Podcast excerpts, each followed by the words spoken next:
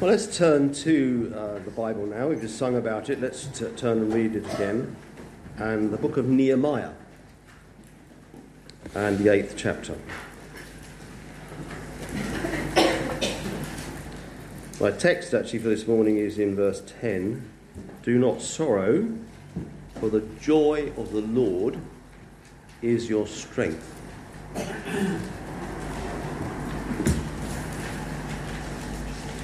My plan is that over the next three visits, this one and the next, the next two visits, um, to look at this same text on each of those occasions and look at the different components of it one at a time.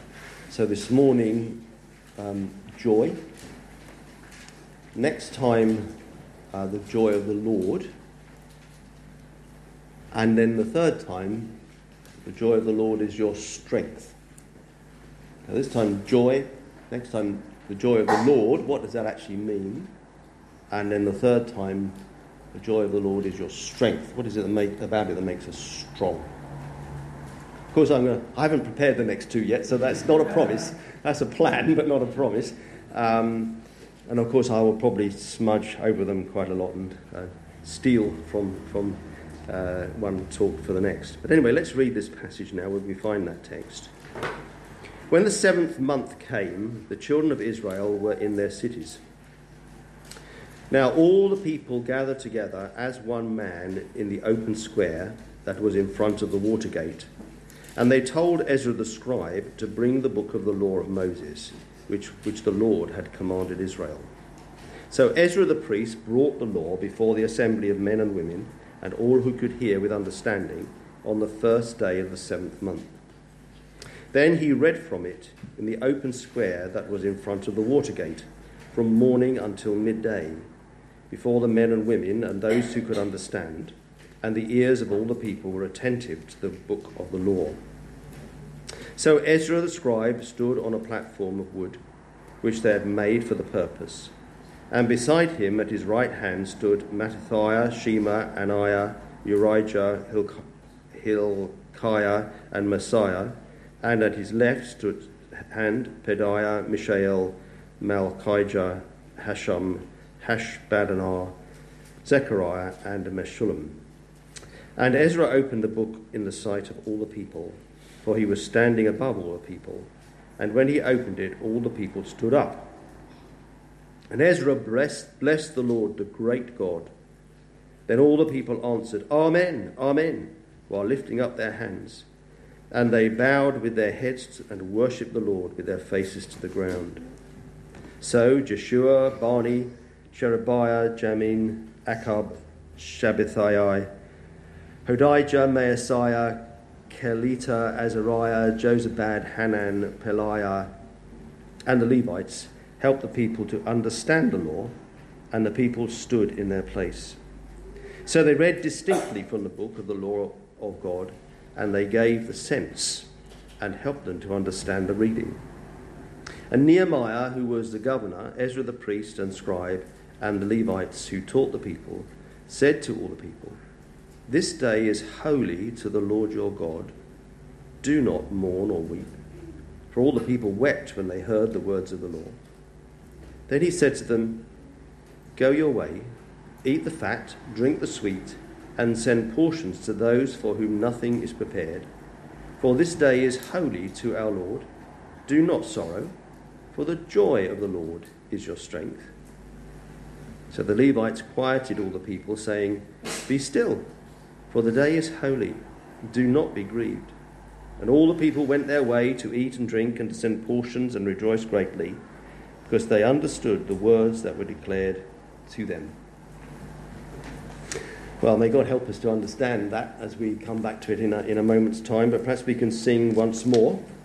And this time again from the supplement, number 15 My heart is filled with thankfulness to him who bore my pain.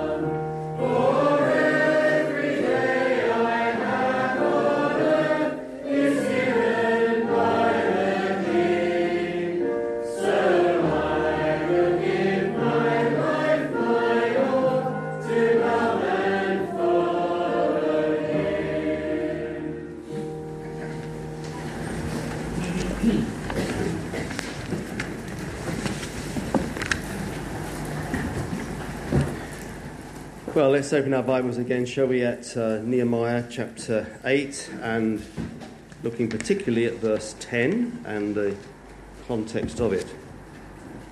Anybody here named Joy? Yes? Somebody with the name Joy? No? Anybody middle? You? You're Joyce. Well, nearly.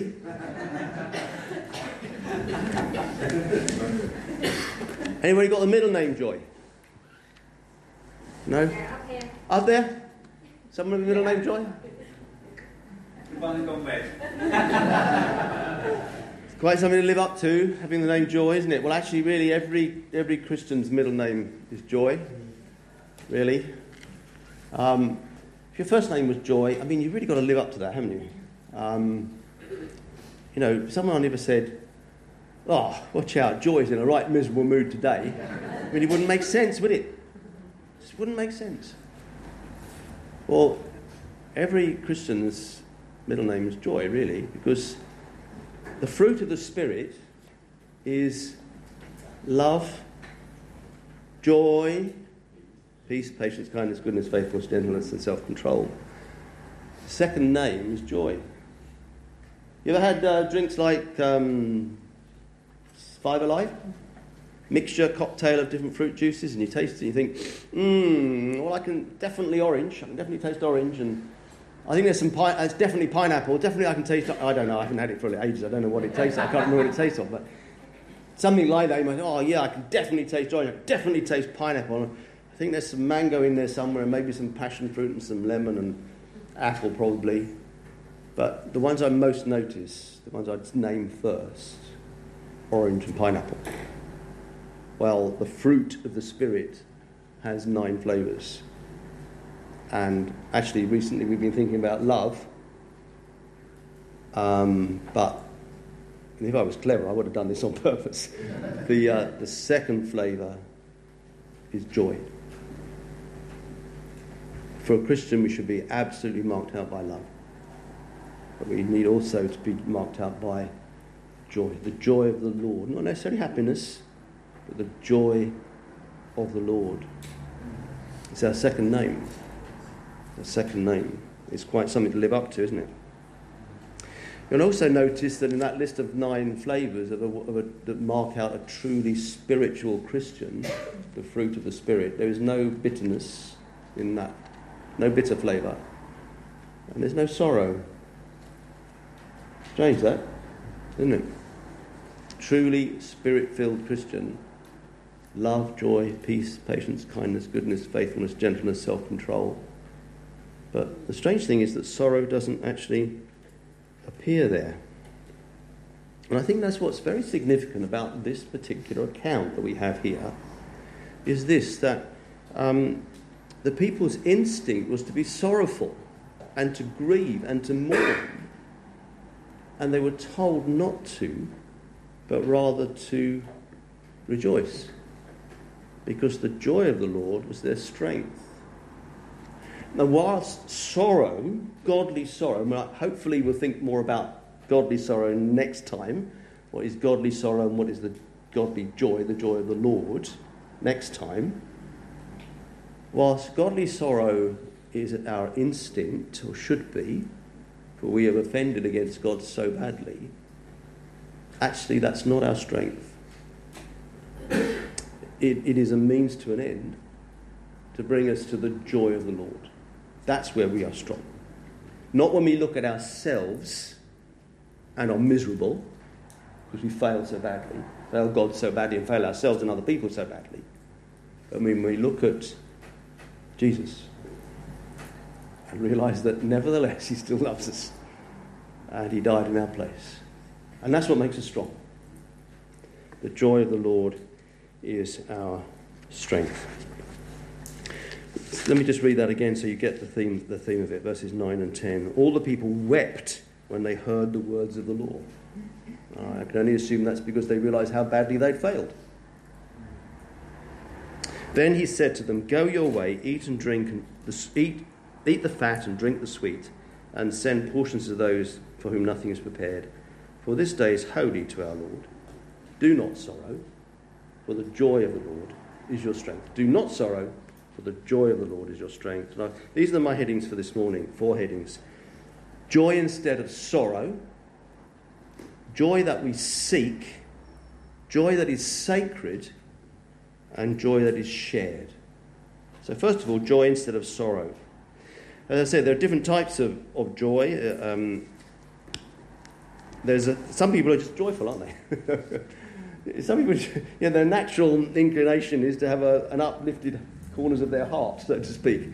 They're just, they're just happy. And other people, like me, are just born miserable, really. Um, and, and, we're not happy unless we're sad. Um, but there, there, are also different types of, of sorrow. There's, there's, and I, I, will hopefully speak more about this next time. There, there's a, a, a, natural misery, as I say, some people are just naturally sad people. Um, and they may need help cheering up. But that's not necessarily the joy of the Lord. You know, you might just say to someone who's naturally said, "Oh, come on, let's let's do something nice. Let's let's cheer up."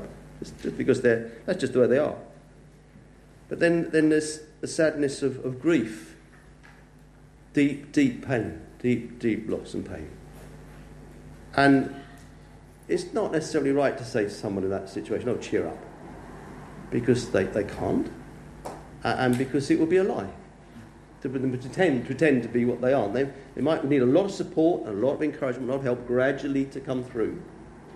But you don't want them to lie about how they feel, do you? And, and likewise, there's the sadness that can come with, with, with illness, physical or, or, or, or, mental struggles that, that some of us might have. Um, that you, can't, you just can't just snap out of it, you know, you can't just pull yourself together. If, you, if you could, you would. Um, and you don't want to tell people to lie about how they feel, pretend. There's that kind of sorrow, isn't there? But that's not the sort of sorrow that is being t- talked about here. This is a sorrow that's a kind of a godly sorrow. It's a sorrow over failure and sin. The law has just been read. God's requirements for his people have just been read out and explained to the people. Uh, and it made them sad, really sad, because they, they realised that they hadn't been doing what the Bible said they, they should do. So this isn't a snap out of it kind of a, a, a call. This is a find the joy of the Lord. Look to God, who is, yes, He is the lawgiver, but He is also the forgiver of criminals. He is the forgiver of sinners. And find His joy. Now, more on that, hopefully, as I say next time. A little bit of background, though, first of all. About 70 years previously, interestingly, think about how long the, our Queen has been on the throne, at roughly that same length of time, about 70 years previously, um, the, the, nation, the, nation, the southern kingdom of Judah had been exiled to Babylon um, for about 70 years. But about 70 years before this, um, some people had come back from Babylon to Jerusalem to, to start rebuilding. And we're told in Ezra 1, verse 5, we read this Then the heads of the fathers' houses of Judah and Benjamin, and the priests and the Levites, with all whose spirits God had moved, arose to go up and build the house of the Lord, which is in Jerusalem. Now, that had been about 70 years previous to this. They, they, some people had come back to Jerusalem to rebuild the temple. And they were people, spiritual people, you see. They were people whose spirits the Lord had stirred. They'd gone back with a vision from God to build the temple. But they had faced all sorts of problems opposition, uh, troubles outside, troubles inside, um, hardships, shortage of money and resources, all sorts of things that had made it a very, very difficult task. And, and they kind of failed. They'd failed. And by the time Nehemiah comes along, the place is is a, is a pretty much still a wreck and a bomb site know what that looks like from our news, newscast, don't we now? Um, so they were spiritually zealous people, but who'd been really through a difficult time. And they realised now, as the law was being read, how much they had failed God. And, and there was great sorrow. And there was certainly a place for that. If you turn on to chapter 9, about three weeks later, uh, they were mourning. They were mourning again, but that wasn't their strength. There's a place to be sorrowful and to mourn and to grieve before God, But that is not where our strength lies. Our strength lies in the joy of the Lord. So we can see that joy came with fuller understanding. Look at verse 12. All the people went their way to eat and drink, to send portions, and rejoiced greatly because they understood the words that were declared to them. So sorrow, sorrow for our sins comes with partial understanding. We know we failed. That's true understanding, but it's not the full understanding. We know we failed, and therefore we are sorrowful and sad and grieving. But now they understood not only had they failed to keep God's law, but that actually God was willing to forgive them and give them a fresh start. And there was hope. And therefore they could rejoice in God's goodness, sorrow in themselves, but rejoice in God's grace. Now imagine you go to, to the doctors because you, um, you fear there's something seriously wrong with you. Maybe this has happened to some of you. And uh, you have all sorts of tests done scans and MRIs and CTs and all the rest of it. And uh, the time comes to, to go and see the consultant and find out what the verdict is. Well, nowadays it's probably more likely to be over the phone, but um, you go to you go to see find out the result, and you take a friend, a friend or a spouse or somebody with you, and uh, the the consultant says, um, "I'm very sorry to tell you," and that's all you hear. That's all you hear. Just those few words, and your mind just goes into absolute panic. A whirl, and everything else just completely, you don't hear it.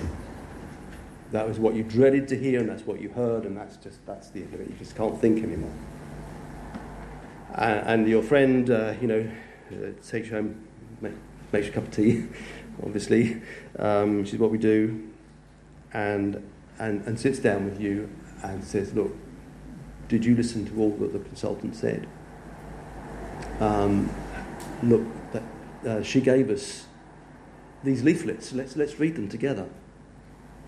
and so your friend explaining what else the consultant said and reading what's in these leaflets, you, you discover that actually, although you do have the, what you were dreading, actually, there's a remedy uh, uh, there is a cure. And in fact, with your particular affliction, there's a very good rate of recovery. And with fuller understanding, you think it's not as bad as I thought it was. You know, there is, there is hope. The, there is hope. There is a way forward.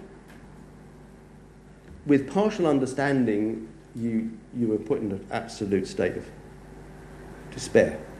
But with fuller understanding, you realize there is hope. And with partial understanding, we realize that we are sinners before God. Crushing thought. But with fuller understanding, we realize that there is a 100% cure rate for all who trust in the Lord Jesus Christ. And there is real, real hope. So this is this is joy instead of sorrow. This is joy that comes through a fuller understanding. We you know the full the full message is but God. But God, who is rich in mercy, sent his son, who lived that perfect life, who died that dreadful death, who rose from the grave, alive, and is still alive today, and is willing to forgive you now from heaven, where, into which where he has ascended. He's praying for you, looking after you. There is real hope. There is through sorrow to joy. Godly sorrow is what we deserve, but the joy of the Lord is what we're invited to take hold of. And our strength is not in our sorrow, but our strength is in the joy of the Lord Jesus Christ. We're not looking at ourselves, but we're looking at Him. So it's, it's a joy instead of sorrow, but secondly, it's a joy that we are to seek. They, they were commanded to rejoice here. Um, they were sorrowful, but they were commanded to rejoice. So this is not a joy that just kind of comes upon us, uh, un, un, unsought. That we're just sitting in a meeting one day and boom. I mean, that can happen. All of a sudden our spirits lift and as if God has just visited us and lifted our hearts and we're full of joy. Now, I'm not denying that can happen, but that's not what we have here. This is the joy they were commanded to do, to seek, to find, to know, to exercise, to express. Um, the best known as a verse on joy is probably the one I read right at the beginning of the service, isn't it? That double command. Rejoice in the Lord always. I will say it again. Rejoice. You know, command, do it. Do it. Discipline your mind to think on the goodness of God, the love of God, the forgiveness of the Lord Jesus Christ, that hope, the hope that lies before us. How do we do it? Well, we do. That's what we do. We fill out deliberately, fill our minds with the goodness of God and focus upon Him. It's not go around with an inane grin on your face and pretend that you're happy. It's, it's, it's not lying to yourself about how you feel, but it's the discipline of mind to flood it with the light of God's character, God's good, merciful character, and to fix your eyes on the Lord Jesus Christ. You know, we might feel ill, we might be depressed, we might be the most needy Christian in this room today. But the most needy Christian and it has been me. People who admit and confess that they are sinners, but nevertheless rejoice in the Lord, because He is good and He's kind and He's faithful and He's loving and He forgives and forgives and forgives and forgives. That's what the world needs today. Conviction of sin, yes, but joyful Christians to share the good news of forgiveness in the Lord Jesus Christ. And what does the church need today? Yes, we do need to be convicted of our sins and to repent of them and to keep on doing so. But we need to have the joy of the Lord to share among ourselves uh, uh, uh, and to be strong in the Lord and in His mighty, in His mighty strength because we rejoice in His goodness and of His love. Just as I close, can I, can I just give two ways to try to reassure everybody who's been troubled by what I said. Um, first of all, to naturally sad people, or people who are, I don't know if anybody is depressed or ill or grieving, and, and, as a consequence, if, that is anybody here, I, I, don't, I don't know, if it worried me as I was preparing, so I thought, well, what, if, you know, what about someone like that? Um, and it does cause you to lose your assurance of salvation because of a, a deep sorrow from whatever cause that you have inside of you. Let me ask you this question, or these two questions. Are you truly trusting in Jesus to forgive you your sin? And have you, have you turned from, uh, you know, with God's help and as far as you can, from sin in your life?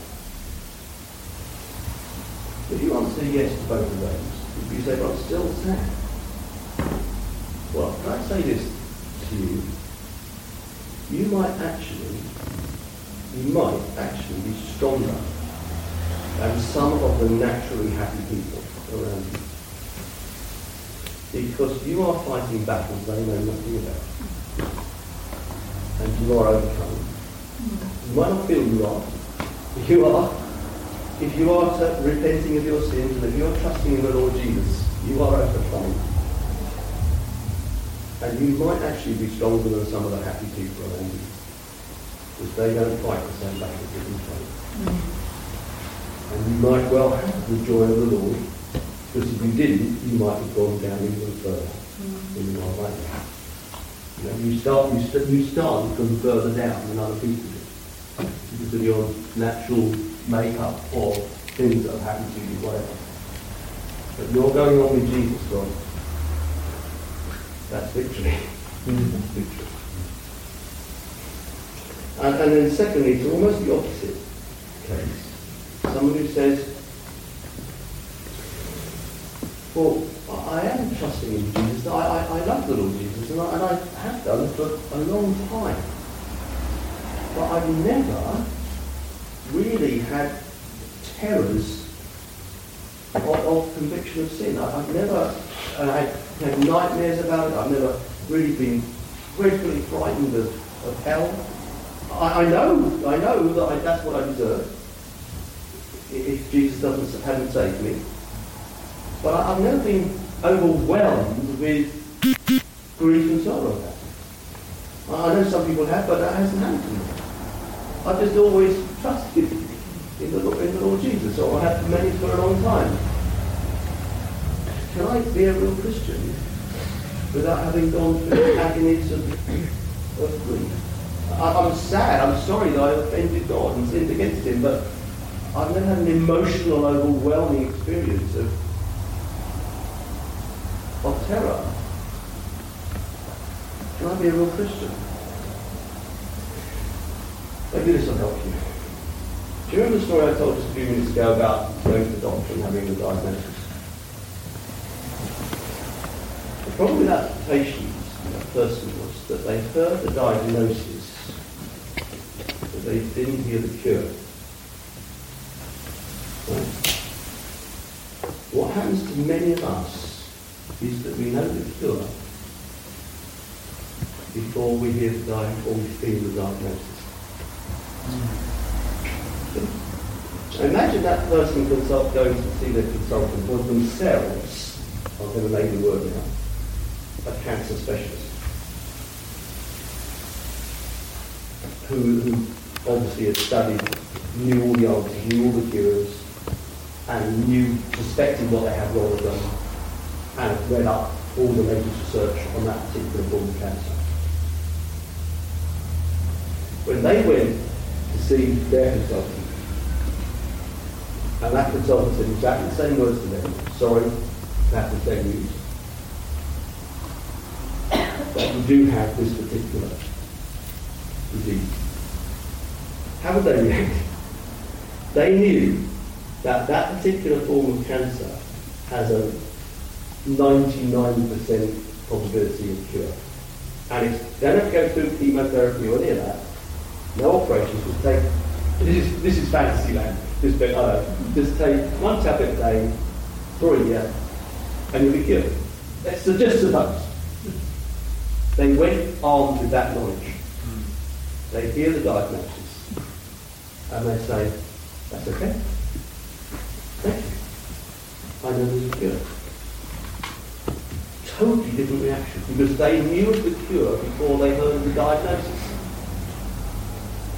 For many of us, we know the cure. We are brought up believing that God is love. We're brought up knowing that Jesus loves us. We're brought up knowing that there is a 100% cure for the problem of sin. That guilt can be totally taken away instantly.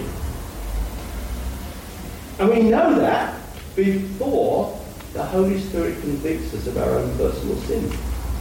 And so although we are sorrowful that we have offended against God, and we know that we deserve eternal punishment, actually we already know. And we've been singing about it since we were children, some of us. The cure. And so we say, thank you, Lord, for showing me that I really need Jesus.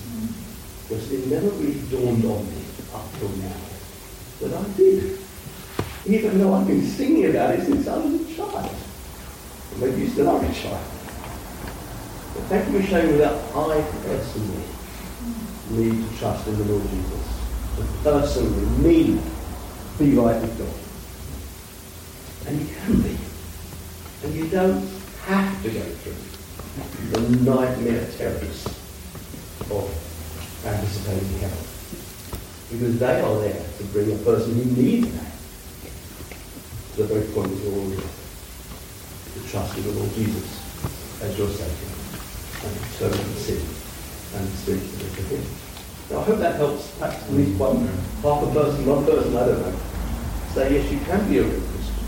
What's important is that you're trusting in the Lord Jesus and you're seeking to follow Him in truth, repentance and obedience. And you can go forward as a Christian. Maybe it's stopping you being baptized. Maybe it's stopping you being joyful. But you think you should be sorry sadder than you are. Well, do not grieve. For the joy of the Lord is your strength. Well, let's sing. Let's sing a song I think you know what it can be. when peace like a river, turning all